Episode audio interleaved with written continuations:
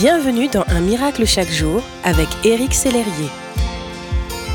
Je ne sais pas si vous êtes comme moi, mais si je ne fais pas attention, mon agenda peut vite se retrouver rempli de rendez-vous, de choses à faire, etc. Mon temps peut littéralement être consumé par mes activités. Vous le savez, si l'on n'y prend pas garde, on peut vite se retrouver débordé. Et en moins de temps qu'il n'en faut pour le dire, c'est notre relation avec Dieu qui en pâtit, c'est notre vie de prière qui en souffre. Pourtant, la prière, c'est la base. Daniel, qui était un prophète de Dieu et un dirigeant important sous le règne du roi Darius, trouvait toujours le temps pour prier, et ce, trois fois par jour.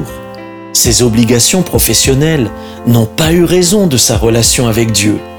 Il a préservé ses temps d'exception envers et contre tout, même quand la loi a rendu illégal le fait de prier Dieu.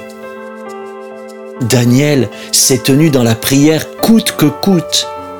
Et vous, mon ami, quelle est la place de la prière dans votre vie? Est-elle toujours en pole position? Ou votre agenda a-t-il eu raison de votre temps avec le Seigneur? Je vous encourage en ce jour à reprendre le chemin de la prière régulière, quotidienne. Ne vous privez pas de cette communion avec votre Dieu. La Bible dit, priez sans cesse. Si la Bible nous demande de prier sans cesse, c'est que c'est possible. Ne voyez pas cela comme une obligation, mais comme une bénédiction. Vous allez y arriver. Nous en reparlerons. Merci d'exister.